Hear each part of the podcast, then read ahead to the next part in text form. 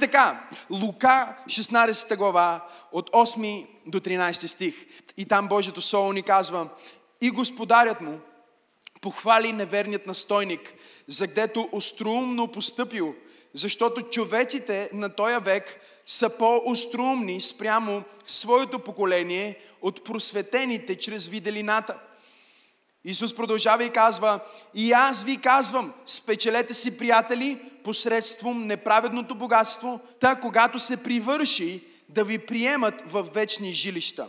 Верният в най-малкото и в многото е верен. И неверният в най-малкото и в многото е неверен. И тъй, ако в неправедното богатство не бяха верни, кой ще ви повери истинското богатство? И ако в чуждото не бяхте верни, кой ще ви повери вашето? Никой служител не може да служи на двама господари, защото или ще намрази единият и другият ще обикне, или ще се превърже към единият, а другият ще презира. Не можете да служите на Бога и на мамона. Татко, благодарим ти толкова много за Твоето Слово. Нека Твоето Слово да излезне като чук и като огън. Като чук, който разбива крепости и като огън, който изгаря всичко нечисто. Говори през устата ми, мисли през ума ми и нека всичко, което Господ Исус би искал да бъде казано, да бъде казано. Святи душа, аз те моля буквално да залееш това място и нека всеки един слушател да бъде изпълнен с дух на мъдрост и откровение, за да познаем от опит височината и широчината и дълбочината и големината на наследството, което имаме в светиите. Нахрани ни, докато не можем да понесем повече. Изпълни ни до място на преливане и ние ти обещаваме, че цялата слава от този миг, това богослужение и тази проповед ще отиде за Исус Христос, Сина на Бога, в чието име се молим и заедно казваме Амин. Ако си водите записки, посланието ми тази вечер се казва Божествена економика или Небесна економика. Кажи небесна економика. И разбира се, ние имаме земна економика, но тук не става дума за такавата земна економика, а става дума за божествената економика. Става дума за небесната економика. Нашата църква започна преди около 3 години и половина и мисията на църква пробуждане е много семпла в един смисъл. Ние съществуваме за да Исус да бъде издигнат, хората далеч от Него да го познаят и църквата да бъде фактор на промяна за света около нея. Това е нашата мисия. Това е ритъма на сърцето, това е пулса на нашата общност. И докато ние сме разгледали толкова голяма част от Божието Слово и толкова много, което също ни предстои да, от, да открием и да надникнем в идните години, за първи път а, ние имаме поредица като тази и неделна проповед като тази, в която директно говорим за пари. Говорим за финанси и говорим за а, економика. Една от причините да не се говори много на тази тема в повечето религиозни общности а, е защото хората, лидерите се страхуват, че едно такова послание би поляризирало. Едно такова послание би се превърнало за някои дори в причина да не бъдат част от или да не симпатизират на а, една църква, от която се проповядва, на, на чито амвон се проповядва за пари. Но бих желал само да ви отбележа няколко библейски факта. Първият е, че Господ Исус Христос от всичките притчи, които Той проповядва в своето земно служение, написани в Евангелията, 38 от тях, 16 от притчите му са примери с пари.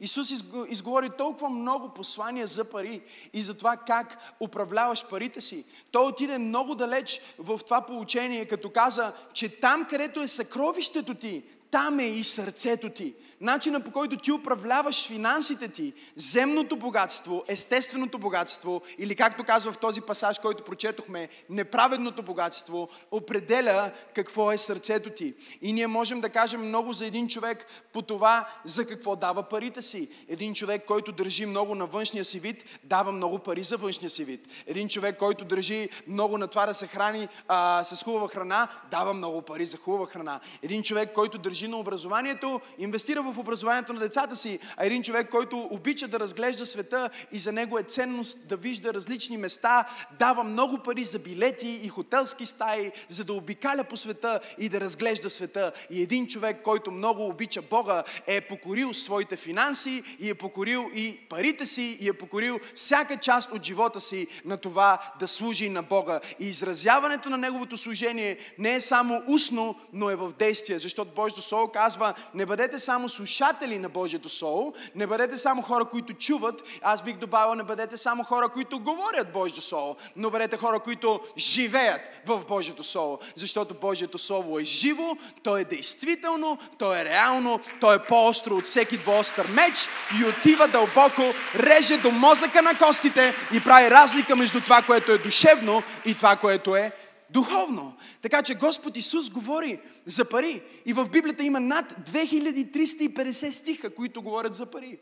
И една от причините, сигурно основната причина да не сме проповядвали послание за даване, за десятък, а, освен в тази поредица, която започнахме съвсем наскоро и колкото повече навлизаме в ноември, толкова по-практични измерения ще придобива Божието Слово, защото Божието Слово не е просто философия, а е начин на живот. И Божието Слово идва, както казах, да променя нашия живот, а не просто да бъде а, още една добавка към нашия живот.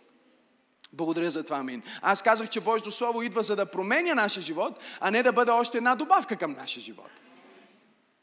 И виждате ли, Божието Слово има над 2350 стиха, които говорят за пари. Ами, пасторе, защо тогава не сте говорили толкова много за това последните три години и половина? Защо това е първото получение, в което ни говориш за, а, за даване и за небесната економика? Много просто. Защото аз съм убеден, че ако ти си истински новороден християнин, ти дори нямаш нужда някой да те учи на щедрост.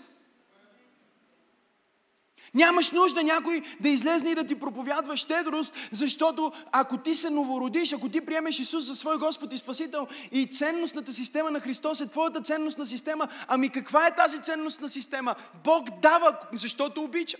И, и златният стих на Библията ни казва, че Той измерва своята любов в дарения.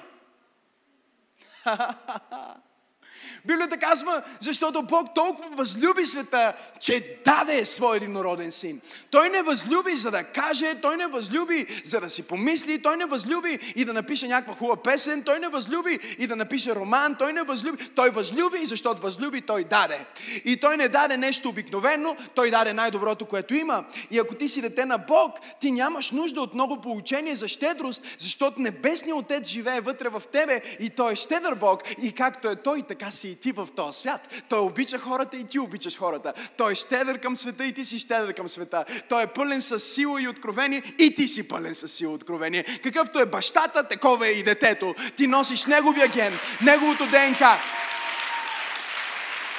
О, камон, ако ръкопляскаш, ръкопляскай, като че наистина вярваш. Но знаете ли, аз съм открил, че много християни са новородени и са щедри и въпреки това живеят в дългове. Стана тихо в тази презвитарианска църква. И въпреки това живеят в недоимък и едва свързват двата края и, и имат лоша репутация, защото са взели заем от всичките си близки и всичките си приятели. Но Исус Христос каза, онзи, който синът освободи, той е де-факто наистина свободен. И този, който синът освободи, е наистина свободен, означава, че Христос не освободи само една област от твоя живот, а Той дойде да отключи всяка област от твоя живот. От проклятието на греха, от връзките на Сатана, от връзките на Мамон и от всичко, което може да се опитва да те връзва. Всеки страх, всеки недоимък, всяко притеснение, всяка опресия, всяка депресия всяка липса. Исус дойде да те направи наистина свободен. Този, който синът освободи, той е напълно наистина, халелуя, във всяка област свободен. Бутни те му кажи, ти свободен ли си? И вижте, много често ние не сме свободни, не защото Бог не е промислил изкупление за дадена област на живота ни, а е защото ние не сме приложили това, което Той ни е дал, за да бъдем свободни. Разбирате ли, в света, когато хората се депресират, те отиват и си купуват антидепресанти. И си пият антидепресанти, когато не могат да спят, вземат хапчета за сън и, и, и си имат странични ефекти, но това е тяхното разрешение. Те намират начин да оправят своя проблем а, по някакъв естествен път. Но ние не сме като хората от света. Благодаря за това, мирно, дясната страна има живи християни. Ние не сме като обикновените хора на тази земя. Той каза, болен ли е някой от вас? Нека повика църковните презвитери. И нека да го помажат с миро. В името на Отца и Сина и Светия Дух, в името на Христос и онзи, който вярва, ще бъде привдигнат и ако има грехове, ще му бъдат простени. Някой има депресия, някой има страхове, някой не може да спи спокойно. И Христос казва, вместо да пиеш това хапче, ела и вземи от моето тяло. Моето тяло беше разчупено за тебе и моята кръв беше пролята за тебе. Аз съм промислил изцелението за тебе. Аз съм промислил безплатно снабдянето за тебе. Всичко, което трябва да направиш е да получиш откровение за това, което аз вече съм снабдил. Библията нарича нашия Бог Яхова и Ре. Господ, който вече е промислил. Той е промислил преди да има за какво да промисли. Ти нямаше проблема, когато той измисли разрешението. Той измисли разрешение и промисъл за проблем, който ти дори не знаеш, че съществува. Още преди да се депресираш, той каза, радостта в Господа ще бъде твоята сила. Още преди да се оплашиш, той каза, Господ е предна и задна стража. Още преди да се объркаш, той каза, на тези, чието ум размишлява за мен, аз ще дам съвършен мир. Той е промислил разрешение. Преди да има проблем. О, камон, ако ръкопляскаш, ръкопляскай като че си в църква пробуждане и като че ръкопляскаш на Исус и като че проповядва твоя пастир. Камон!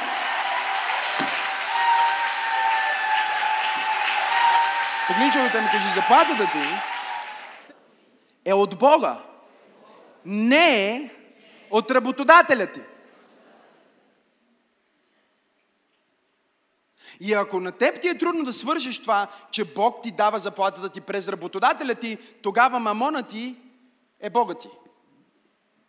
Защото всеки път, когато нещо идва към теб и ти не разпознаваш, че това е Божията грижа и Божието снабдяване, според Неговото богатство в слава, а не според твоето богатство на земята или богатството на твоята държава, в която си. И всеки път, когато ти направиш дисконект между благословението и благословителя Бог, тогава ти приемаш това благословение от мамон и ти минаваш под економическата система на този свят, а не под небесната економика. Кажи небесна економика. Кажи небесна економика. Няколко термина, за да можем да разберем цялото нещо. Първо економика. Готови ли сте? Готови ли сте? Говорете ми. Окей. Okay. Економиката е клонът на знание, занимаващ се с производството, консумацията и предаването, дистрибуцията, разпределянето на богатство. Економиката се състои от економически системи на дадена страна или определен регион. Работните и капиталовите а, и, и, и, и земните ресурси. Всичко това е свързано с економиката. И сега ние нямаме време да направим цяло получение за история на економиката, но економика е просто движението на ресурси и как те преминават от ръцете на един човек към ръцете на друг човек. И затова е важно да разбираме небесната економика, защото в смисъла на небесната економика ние вземаме ресурси не от земята, а вземаме ресурси от небето. Няма ли да е хубаво да живееш от небето? Come on, people. Няма ли да е хубаво да получаваш от небето? И много от вас получават от небето, ама още не го осъзнават и затова сте под мамона, не сте под Бог. Основният дух, който се конкурира за твоя живот, не е духа на Антихрист, не е Сатана, не е духа на света, а е духът на Мамон. Светската економика и светския ред и светския начин е основното нещо, което Господ Исус Христос каза, ще се конкурира за твоята душа. И за това ти трябва да разбираш какво означава економика. Економика е начина по който се прехвърлят блага. Най-основният начин по който са се разменяли блага за по-голямата част от историята на човечеството е чрез бартер. Кажи бартер. Нали, окей, аз имам една чаша, а, една чаша а, сок и ти имаш една чаша кафе и ние разменяме. Аз ти давам сок, ти ми даваш кафе. Или аз имам два банана, ти имаш две ябълки и аз искам да имам ябълки, ти искаш да имаш банани и така разменяме единия банан, сега ти имаш един банан и ми даваш една ябълка и така имаме разнообразие и години наред а, до първата а, а, економическа а, революция, която е била свързана с това хората да започнат да произвеждат, да култивират собствените си градини, собственици земи и всяка общност да има нещо, с което се занимава. Например, едни са животновъди, други се занимават с, а, а, с а, а, отглеждане на, на, на растителност. Всяка, всяка култура си има а, нещото, което култивира и това, което култивират, се превръща в неща, които те обменят. И ако си спомняте в Божието Слово, когато Йосиф отиде а, в Египет и братята му последваха в голямата криза, за да купат жито, защото само в Египет беше останало жито, те занесоха това, което те имаха, за да обменят за жито. Какво занесоха? Библията ни казва, че те бяха пастири, те се грижиха за овце и за добитък. И те занесоха от добитъка в Египет и искаха да дадат добитък, за да получат жито, защото никъде другаде нямаше жито. И така те дадоха добитък, за да получат жито. Те дадоха а, също подправки, които а, имаха от тяхната част на света. И по този начин се движи системата. В същия период ние знаем, че а, поданниците на фараон, които имаха собствени земи, отидоха и предложиха на фараон земите си. И му казаха, виж, ние имаме земя. Тази земя, а, суверенно управлявана от мен, а, Пенчо, аз имам тази земя. Това е моята земя. На тази земя имам а, една рекичка минава, имам един кладенец, имам една постройка, имам всичко, което имам на тази земя. Това е мое. Аз съм суверен на тази земя. Царя е фараон, но аз имам своята си земя. И във времето на Йосиф, всъщност Йосиф направи царя фараон да стане де-факто фараон. Защото в неговото време, в голямата криза, когато Бог промисли чрез Йосиф, това, което стана, е, че те отидоха при него и казаха, ние ще ти дадем земята. За какво ни е земя, като нямаме храна? И така той а, в един смисъл а, приватизира земята и, и замяна на това ги изхранва. И след това, когато земята си я продадоха, им свърши изхранването, отидоха при него и казаха, ние се предлагаме на фараон да бъдем роби, ние ще ти служим, ние ще бъдем абсолютно твои, ти ще бъдеш суверенния господар, Бог.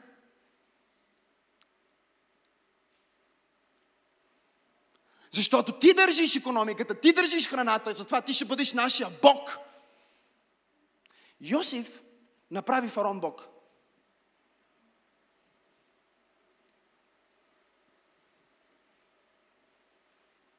И, ние имаме тази история, в която те отиват и той казва, окей, прие ги, започна да ги изхранва и сега всички бяха роби. Разбирате? Само магиосниците имаха някаква допълнителна свобода. Същите магиосници, които после се противопоставиха на Моисей. Следвате ли ме? Но това е економиката. Кажи економика. Сега, разбира се, после времето се движи, имаме, а, а, първо имаме ловци, животновъди, после имаме първа земеделска революция, после имаме втора земеделска революция и накрая имаме така наречената индустриална революция, в която имаме фабрики и заводи, които започват да правят масово производство чрез машини. Имаме цели нации, които влизат в бизнеси и всъщност една държава е просто една много голяма фирма.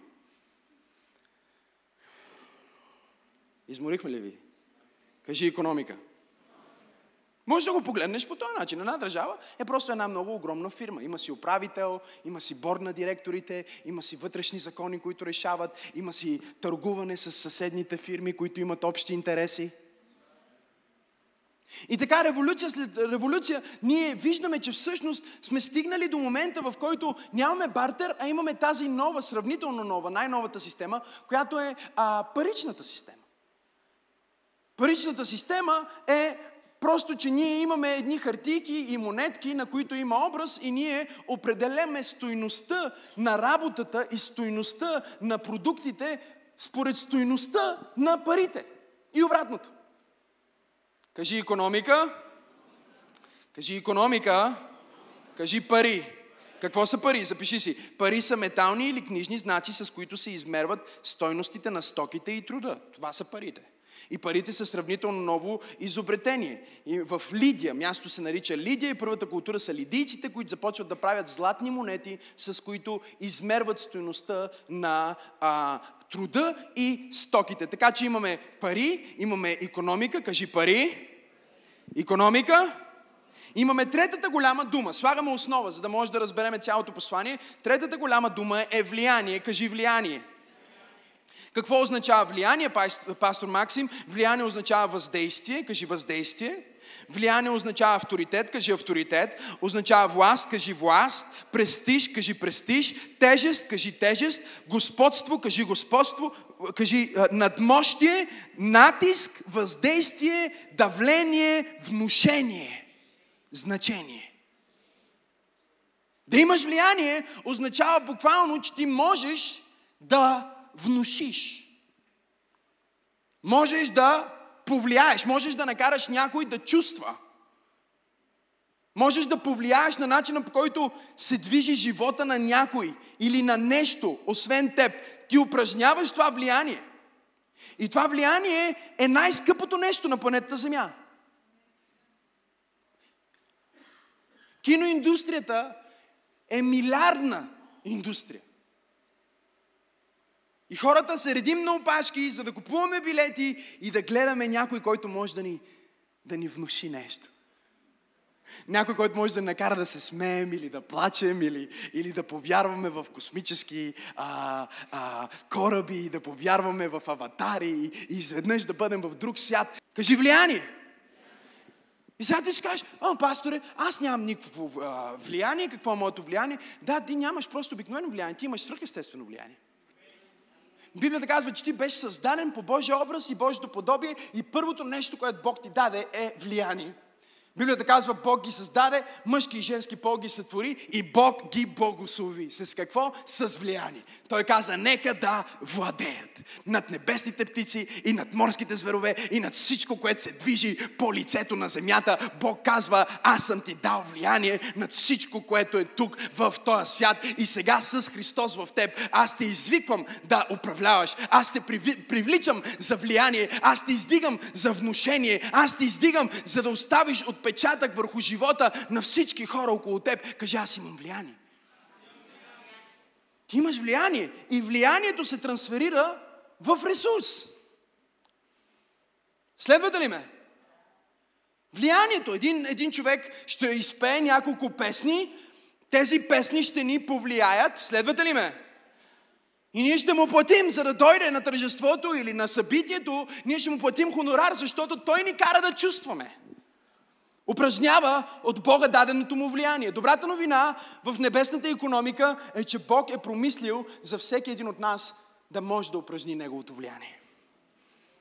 Кажи, аз имам влияние.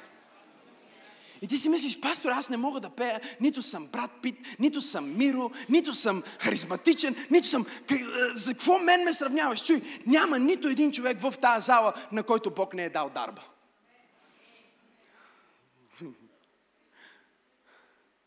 Погледни човекът му кажи, имаш дарба. И, и може би ти си казваш, ма аз не знам каква е моята дарба, или питаш, пасторе, как да разбера как, каква е моята дарба в църквата и как да служа в църквата. Пробвай, бе. Като решиш да бъдеш посрещач една неделя и посрещаш хората, като че идват в погребална агенция, ще знаем, че това не е твоята дарба. И може би кажеш, о, ще се включа в хвалението. И идваш, пееш една нота и всички получаваме видове разстройство, различни видове. И тогава ще знаем, че това може би не е твоята дарба. Какво е дарба? Дарба е нещо, което ти е дадено от Бога. Кажи, аз имам. Кажи го с вяра, аз имам дарба от Бог. Дарба от Бог. В момента, в който ти използваш тази дарба, тази дарба се трансферира във влияние и всяко позитивно влияние струва толкова много, колкото е самото влияние.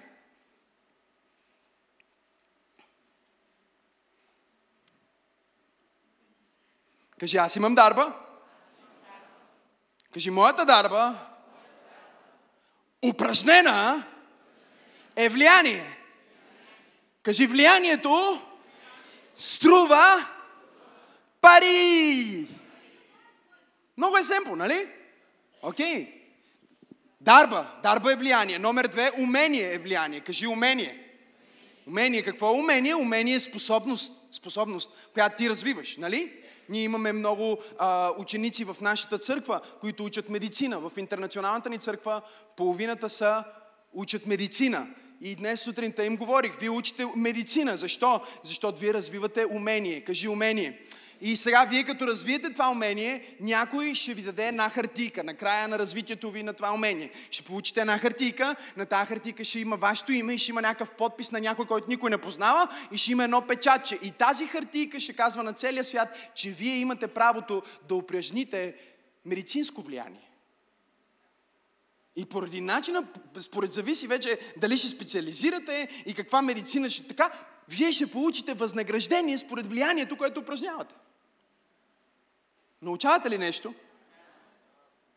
Бог е промислил. Той е промислил дарба, кажи дарба. Той е промислил умение, кажи умение.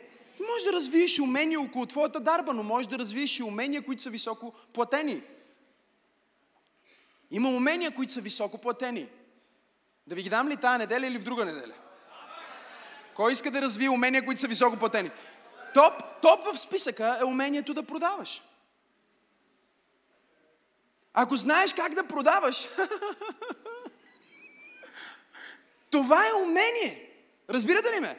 Това е умение. Ние имаме някои хора в нашата църква, които са специалисти. Тук предстои един брат. Той е специалист в продаването. Той може да продаде хладилник на ескимос. Той, той, може да, той може да продаде, а, той може да продаде печка чудо на, на някой, който живее в Сахара. Разбирате ли? Човека е продавач. И ако ти си продавач, това е умение, за някои хора е дарба, но това е умение, което можеш да развиеш, да бъдеш убедителен, да продаваш, това е умение, което е високо платено, което ще организира пари да дойдат към тебе. Защото всяко влияние, упражнено по правилния начин, е равно на и много повече. Но ние трябва да измерим по някакъв начин, нали? Ние трябва да отключим тази небесна економика. И третото нещо, което е свързано с влияние, е информация. Кажи информация. И днес ние сме в, в тази информационна революция, която ще прелее в изкуствен интелект. Ще бъде много интересно идните 100 години на планетата Земя. И който има достъп до информация и който може да приложи тази информация, защото огромна част от хората днес имаме достъп, всички имаме смартфони. И всички имаме интернет. И, и всички можем да влезнем и да научим изключително много полезни неща и да намерим много неща. Важно е какво ще търсиме, важно е какво ще ни върне а, Google, но също така е много важно да разбираме, че информация, която не е приложена, е равна на нула влияние. Тоест ти можеш да знаеш точно как да измерваш калориите си, които се храниш, точно да знаеш точно как се изпълняват упражненията, можеш да знаеш точно всички режими на диета и всичките начини по които да останеш във форма, но ако не започнеш да прилагаш твоето знание, няма да има никакъв ефект. Ефектът е доказателството за упражнено влияние. Научавате ли нещо? Така че влиянието е дарба, кажи дарба. Влиянието е умение, кажи умение. Влиянието им в информация. Кажи информация. И Бог казва, на всеки един от вас съм дал дарба, във всеки един от вас чрез духа си аз ще помогна да развиете умения, които желаете и на всеки един от вас аз съм дал единствената информация, която може да произведе трансформация, единствената жива информация, единствената личност информация, Божието Слово, Исус Христос, тук черно на бяло, манифестиран в твоите ръце, в твоя дух и в твоето съзнание, най-великата информация по лицето на земята. О, камон, ако ръкопляскаш, ръкопляскай, като че наистина вярваш.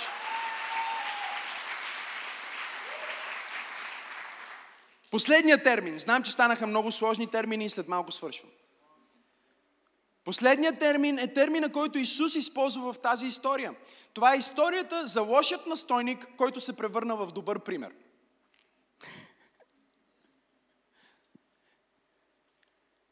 Това е сигурно една от най-трудните истории, които Исус разказа за проповядване. Защото цялата история е, че имаме един господар, един шеф, който има управител. Какво е настойник? Настойник е управител. Това е съвременната дума за настойник.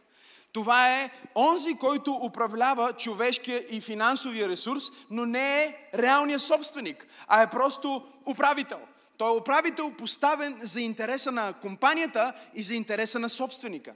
И Библията ни казва за този настойник, с който започнахме в Лука 16 глава, някои от вас вече го забравихте, който всъщност е лош настойник. Защото в един момент до господаря стига информация, че настойника укрива а, че настойника не връща обратно към него, че настойника гради своето собствено царство и своя интерес с онова, което му е било подарено, с дарбата, с влиянието, с умението, с информацията. И сега господаря отива при него и му казва, искам да дадеш отчет. Време е да дадеш отчет за всичко, което си направил. Докато се подготвиш за този отчет, имаш две седмици и след това ще бъдеш уволнен. И сега този настойник, разбирайки, че ще бъде уволнен и че има някакъв период от време, мисли за бъдещето си и казва, ето какво ще направя. Аз ще използвам влиянието, което имам в момента, а, като управител все още за две седмици и ще започна на длъжници на моя господар да опрощавам част от дълга. И опрощавайки им част от дълга, аз ще гарантирам за себе си в бъдещето, че имам приятели в бъдещето. Че когато мен, моя господар ме уволни, когато той ме премахна от моя пост, аз имам те приятели, които ще са ми станали приятели, защото аз ще съм използвал това, което имам в момента, за да откупвам бъдещето. И затова в един смисъл той е лош настойник, Исус казва, че той е неверен настойник, но същевременно самия Господ ни казва, децата на този свят, децата, които са в тъмнина, светски хора, разбират по-добре как да използват а, богатството и как да използват влиянието, което имат от децата на светлината. И затова Господ започва да го използва като пример. Той не е пример по отношение на настойничеството си към миналото, но е пример по отношение на позиционирането си за бъдещето. Нека да го обясня. Той не е добър настойник, защото работата на добрия настойник е да си направи равносметка откъде идва благословението, откъде идват парите, откъде идва снабдяването и да реинвестира там, откъдето са дошли. Ресурсите. Следва ли ме? Колко от вас искат да живеят в финансова свобода? Помахайте ми. Останалите ще се молиме да бъдете бедни за винаги. А, не, сериозно. Колко от вас биха искали да живеят в финансова свобода? Не казвам да бъдеш мултимилиардер, но казваме да живееш в тази свобода, която Исус обеща. Да не живееш в дълг, да не се караш с жена ти за това, че е купила една баница повече. Помахайте ми, сериозно. Днеска семейства се разбиват за, за, за пари. Защото жената е купила една майонеза, която е вместо 250 грама е половин кило и мъжа откача, защото как може да изхарчиш тия 2 лева? И имаме спорове, имаме проблеми и, и семействата ни не могат да бъдат благословени, защото управляват криза. Но Бог казва, аз не искам да управляваш криза, аз искам да управляваш благословение. Аз не искам да управляваш а, недоимък, аз искам да управляваш изобилие. Аз искам да те направя добър настойник, който да живее в финансова свобода с небесна економика. И вижте какво казва, вижте какво казва. Той казва така, а, работата на настойника е да реинвестира. Колко от вас искат да живеят финансова свобода? Помахайте ми пак. Окей, ръцете стават все повече. Другите ще се молим да сте бедни за винаги. Последен шанс, сериозно. Помахай, ако искаш да живееш в нас. Окей, 100% сме добре. Пак има две-три жени, вие си знаете. Това е избор, нали? Не може, на сила хубост не става. Ни се опитваме да ги вкараме в благословението, казват, не, не искам. Той има интерес аз да съм благословена. По-добре бедна. Ха! Духът на бедност. Чуйте! Ние правим толкова много неща като, като църква. Един от най-честите въпроси, които хората ни питат е, добре, какъв е вашия интерес? Какъв е вашия интерес? Добре, 125 раници за 125 деца. Купувате раници на, всичките, а, а, а, на всички деца, които са изгубили родител от пожарната по време на служба или са пострадали в цялата страна. Беше, между другото, в ежемесечното списание на пожарната. Имаше голяма снимка на църква пробуждане. Ни благодарят за това, което стана, което успяхме да направим заедно за тях като църква в началото на учебната година. Но хора ме питат, добре, защо го правите това? Какъв е интересът? Как, нали, какъв е интересът в това? Интересът е разширяването на Божието царство. Интересът е разчупването на гръбнака на бедността. Интересът е свободата, която Исус обеща. Интересът е светлината, която сме ние. Интересът е да усолим света. Интересът е, че на Неговото царство не ще има край. Интересът е, че вие сте светлината на земята. Вие сте солта на земята. Не можете да бъдете скрити. Не можете да бъдете покрити. Стани и свети, защото светлината ти дойде. Oh, come on, somebody. Ето какво искам да направиш след тази служба. Чуй, чуй, чуй. Ето го упражнението, което ще направи богат, което ще направи финансово свободен. Готов ли си? Искам да вземеш един бял лист хартия и да си направиш равносметка, да си напишеш какво, кой, как съм получил пари до сега. Откъде са дошли тия пари, които имам сметката? Хиляда лева. Откъде дойдоха? О, разбира се, те идват от Бог. Но откъде? По какъв начин? Дали дойдоха чрез дарба упражнена? Сменяли сте хора? Дали дойдоха чрез дарба упражнена? Дали дойдоха чрез информация? Или дойдоха чрез способност? Чрез кое дойдоха? Дойдоха пари, дойдоха примерно, защото отидох и пях там. Мога да пея, изкарах пари, защото съм изпял няколко песни. Окей. Сега въпросът е, като си напишеш тези неща, най-важният въпрос с големи букви отдолу, реинвестирам ли в това, което ме благослави? Ако ти не реинвестираш, ти не си добър настойник. Първото реинвестиране, ние го говорихме, е десятъка, който ти дължиш на Бога. Той казва, Виж, виж, аз ще благослова, аз ще снабда за тебе според моето богатство слава и когато те благослова, искам да имаш достатъчно сенс в ума си и достатъчно чистота в сърцето си, че да кажеш не моя работодател е моя а, снабдител, не тази земя е моя снабдител, Бог е моя снабдител и аз връщам към Него, защото Той е снабдил. Първо на Него давам. Това е, това е значението на десятъка. Хората не го разбират. Ти отиваш и работиш, да речем, че работиш 8 часа на ден. Какво си направил ти? Ти си направил бартер с твой работодател за единствения необновим ресурс на тази земя твоето време. Ти отиваш при твой работодател и ти му казваш, аз ще ти дам от понеделник до петък 8 часа от моя живот, в които аз ще бъда твой. И в, в, в, в замяна на те 8 часа, за 5 дена ти ще ми дадеш 400 лева и ти си оценил твоя труд, твоя живот за 400 лева. И ако ти не извадиш 40 лева, за да ги занесеш обратно в хранилището, ти ефективно казваш, целият ми живот е за тези 400 лева. И аз служа на системата на този свят. Затова десятъка е толкова силно нещо и дявола не иска ти да си даваш десятъка и, и не иска това да се проповядва, защото дявола знае, че в момента, в който ти отделиш твоя десятък, ти ефективно казваш на дявола, ефективно казваш на мамона, ефективно казваш на себе си, Бог е Бог. Моя работодател не е моя Бог, Исус Христос е моя Бог. О, oh, come on! Да! Ти казваш влиянието, което имаме от Него, снабдяването, което имаме от Него. И след като си направиш тази оценка, чуй, след като си направиш тази оценка, казваш, окей, инвестирам ли? Започни да инвестираш. Разбирате ли, аз знам, имам дарба да комуникирам, имам дарба да изграждам лидери, имам дарба да изграждам организация, имам дарба да мотивирам. Коя седмица сме? 44-та седмица. Знаете ли как знам, че сме 44-та седмица от 2019? Защото тази седмица започнах 44-та книга. Всяка седмица една книга, с която аз реинвестирам. За, различни неща. За финанси, за мотивация, за култура, за... И дори не броя Библията в това. И не броя тия, които ги чета за втори, трети или десети път.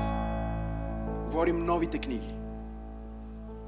Казва, аз не мога да направя 44. Направи 4, бе.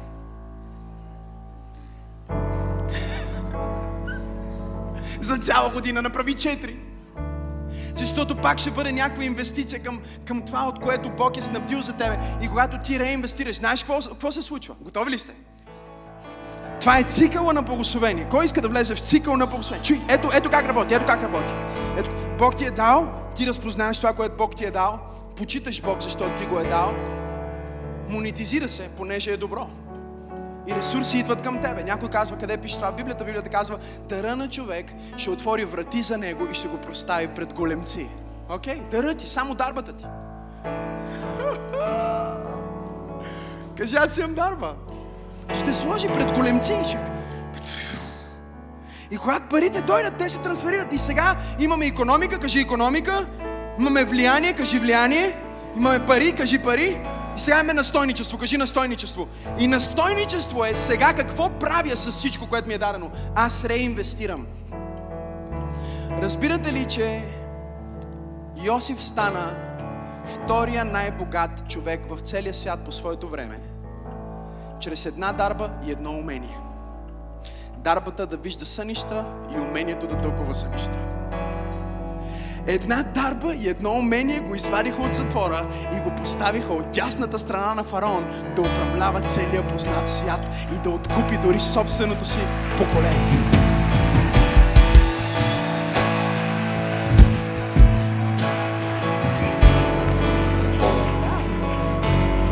Когато ти разбираш това, когато ти разбираш това, ти разбираш, окей, ако аз съм обменил времето си, живота си за финанси, един ден, който бих могъл да прекарам с жена ми или с, с близки, аз съм го прекарал да работя някъде, аз съм го обменил за пари.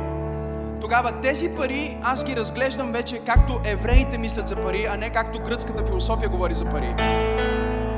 Гръцката философия говори за парите като нещо материалистично.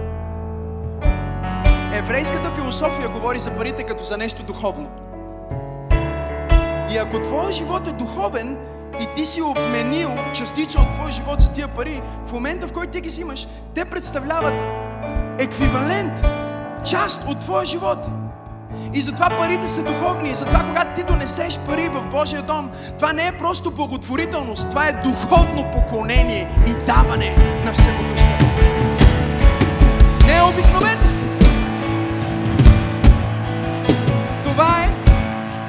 Е точно толкова свято, колкото молитвата, точно толкова свято, колкото хвалението, точно толкова свято, колкото благодарствените свидетелства.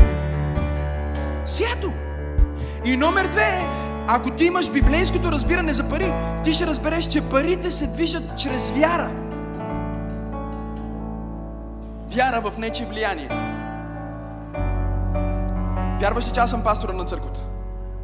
Вярваш. Това го знаеш. Окей. Okay. Значи аз имам влияние. Нали така? Сега тук имам една салфетка. Тази салфетка съм написал на нея 20 лева. И съм се подписал отдолу. Може да купи книга, може да купи заповядание. Ето ти 20 лева. Честито, вече имаш 20 лева.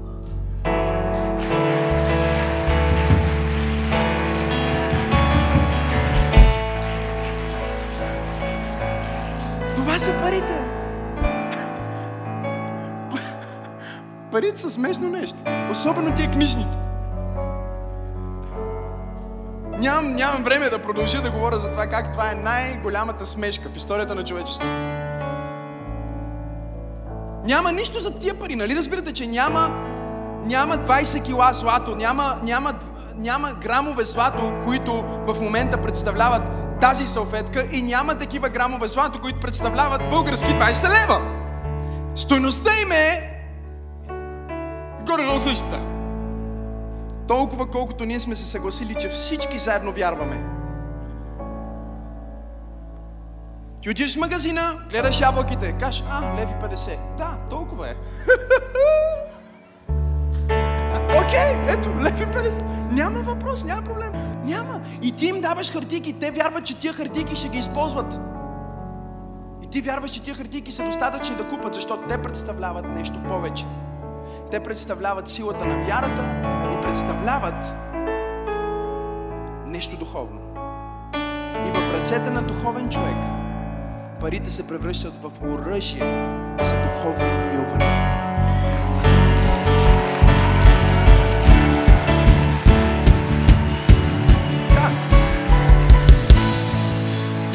Тогава Исус казва, че този настойник е лош? Казва, той е лош настойник, защото не се е учел назад. Не е върнал обратно там, откъдето е дошло благословението. Не е върнал към господаря и не е инвестирал в уменията си, не е инвестирал в дарбата си, не е инвестирал в информацията, която го е направила благословен. Но защо казва, че трябва да го гледаме? Защо да вземеме примера на този човек? Защото докато този човек не можеше да се отчете към Бог и да се отчете назад, той имаше достатъчно предвидливост да посее напред. И той правише нещо с парите, което Исус даде за пример на всички новородени християни и негови последователи. Той каза, чрез нещо земно, чрез нещо материално и чрез нещо светско като пари, той откупуваше взаимоотношения. И той гарантираше своето бъдеще чрез взаимоотношения. И ако ти вземеш твоите пари и кажеш, окей, аз ще сея назад, аз ще се отчета, ще бъда добър настойник, нали? Ще реинвестирам. Кажи реинвестиране, кажи предвидчиво инвестиране. Едното е инвестиране в миналото, другото е инвестиране в бъдещето. И ти казваш, Господи, Святи Душе, води ме, къде да посея, как да инвестирам, в какво начинание, в какъв бизнес, как да разширя моето влияние. Окей? Okay? Okay? Седем неща, които са по-важни от сребро и злато. Номер едно, Библията казва добро име. В притчи 22 глава, първи стих, добро име е равно на добро влияние, позитивно влияние. По-скъпо от злато и сребро. Номер две, всички жени се зарадват. Добра съпруга е по-скъпоценна от злато и сребро. Аз бих казал добър брак, ако ти имаш добър брак. Това е предпоставка да имаш пари. Ако имаш много лош брак, това е предпоставка за много скъп развод. Номер 3, притчи, трета глава, 14 стих, казва, че мъдростта е по-скъпоценна от злато и сребро. Чуй! Ако имаш мъдрост, можеш да изкараш пари, но това, че имаш пари, не значи, че ще придобиеш мъдрост. Номер 4, знание и насока. Притчи 8 глава, 10 стих. Знание и насока са по-скъпи от злато и сребро. Ако ти имаш насока от Бог, ако ти имаш мечта от Бог, ако ти имаш видение от Бог, това е по-скъпо от злато и сребро, защото видението, визията извиква провизията. Номер 5, почти съм свършил. Матей 16 глава, 26 стих, самия Господ Исус каза, Твоята душа е по-скъпа от целия свят. Той каза, какво е човек да спечели целия свят и да изгуби собствената си душа. Номер 6 е малко противоречиво и сигурно ще изненада някой от вас. Готови ли сте за изненада? Евреи 11 глава 24 до 28 стих Библията ни казва, че гонението е по-ценно от злато и сребро и всичките египетски съкровища. Гонението, някой да те оплюе, защото вярваш в Христос. Някой да те а, обиди, защото вярваш в Христос. Някой да те подиграе, защото проповядваш истината. Или някой да те сметне за нещо по-малко, защото ти си дете на Бога, е едно от най-ценните неща на тази земя и едно от най-ценните неща в очите на Бога. Защото докато някой може да хули Твоето име, небето благославя Твоето име. Докато някой те отхвърля, небето те приема. Докато някой се опита да свали надолу, небето те издига нагоре. Гонението е по-ценно от злато и сребро и скъпоценност. И номер 7, най-скъпото нещо. Първо Петрово, първо глава 18 стих казва, че ние не бяхме откупени с злато, пари и скъпоценности, но ние бяхме откупени с най-скъпото нещо в цялата Вселена, с скъпоценната, безценна кръв на Господ Исус Христос, като Божий агнец.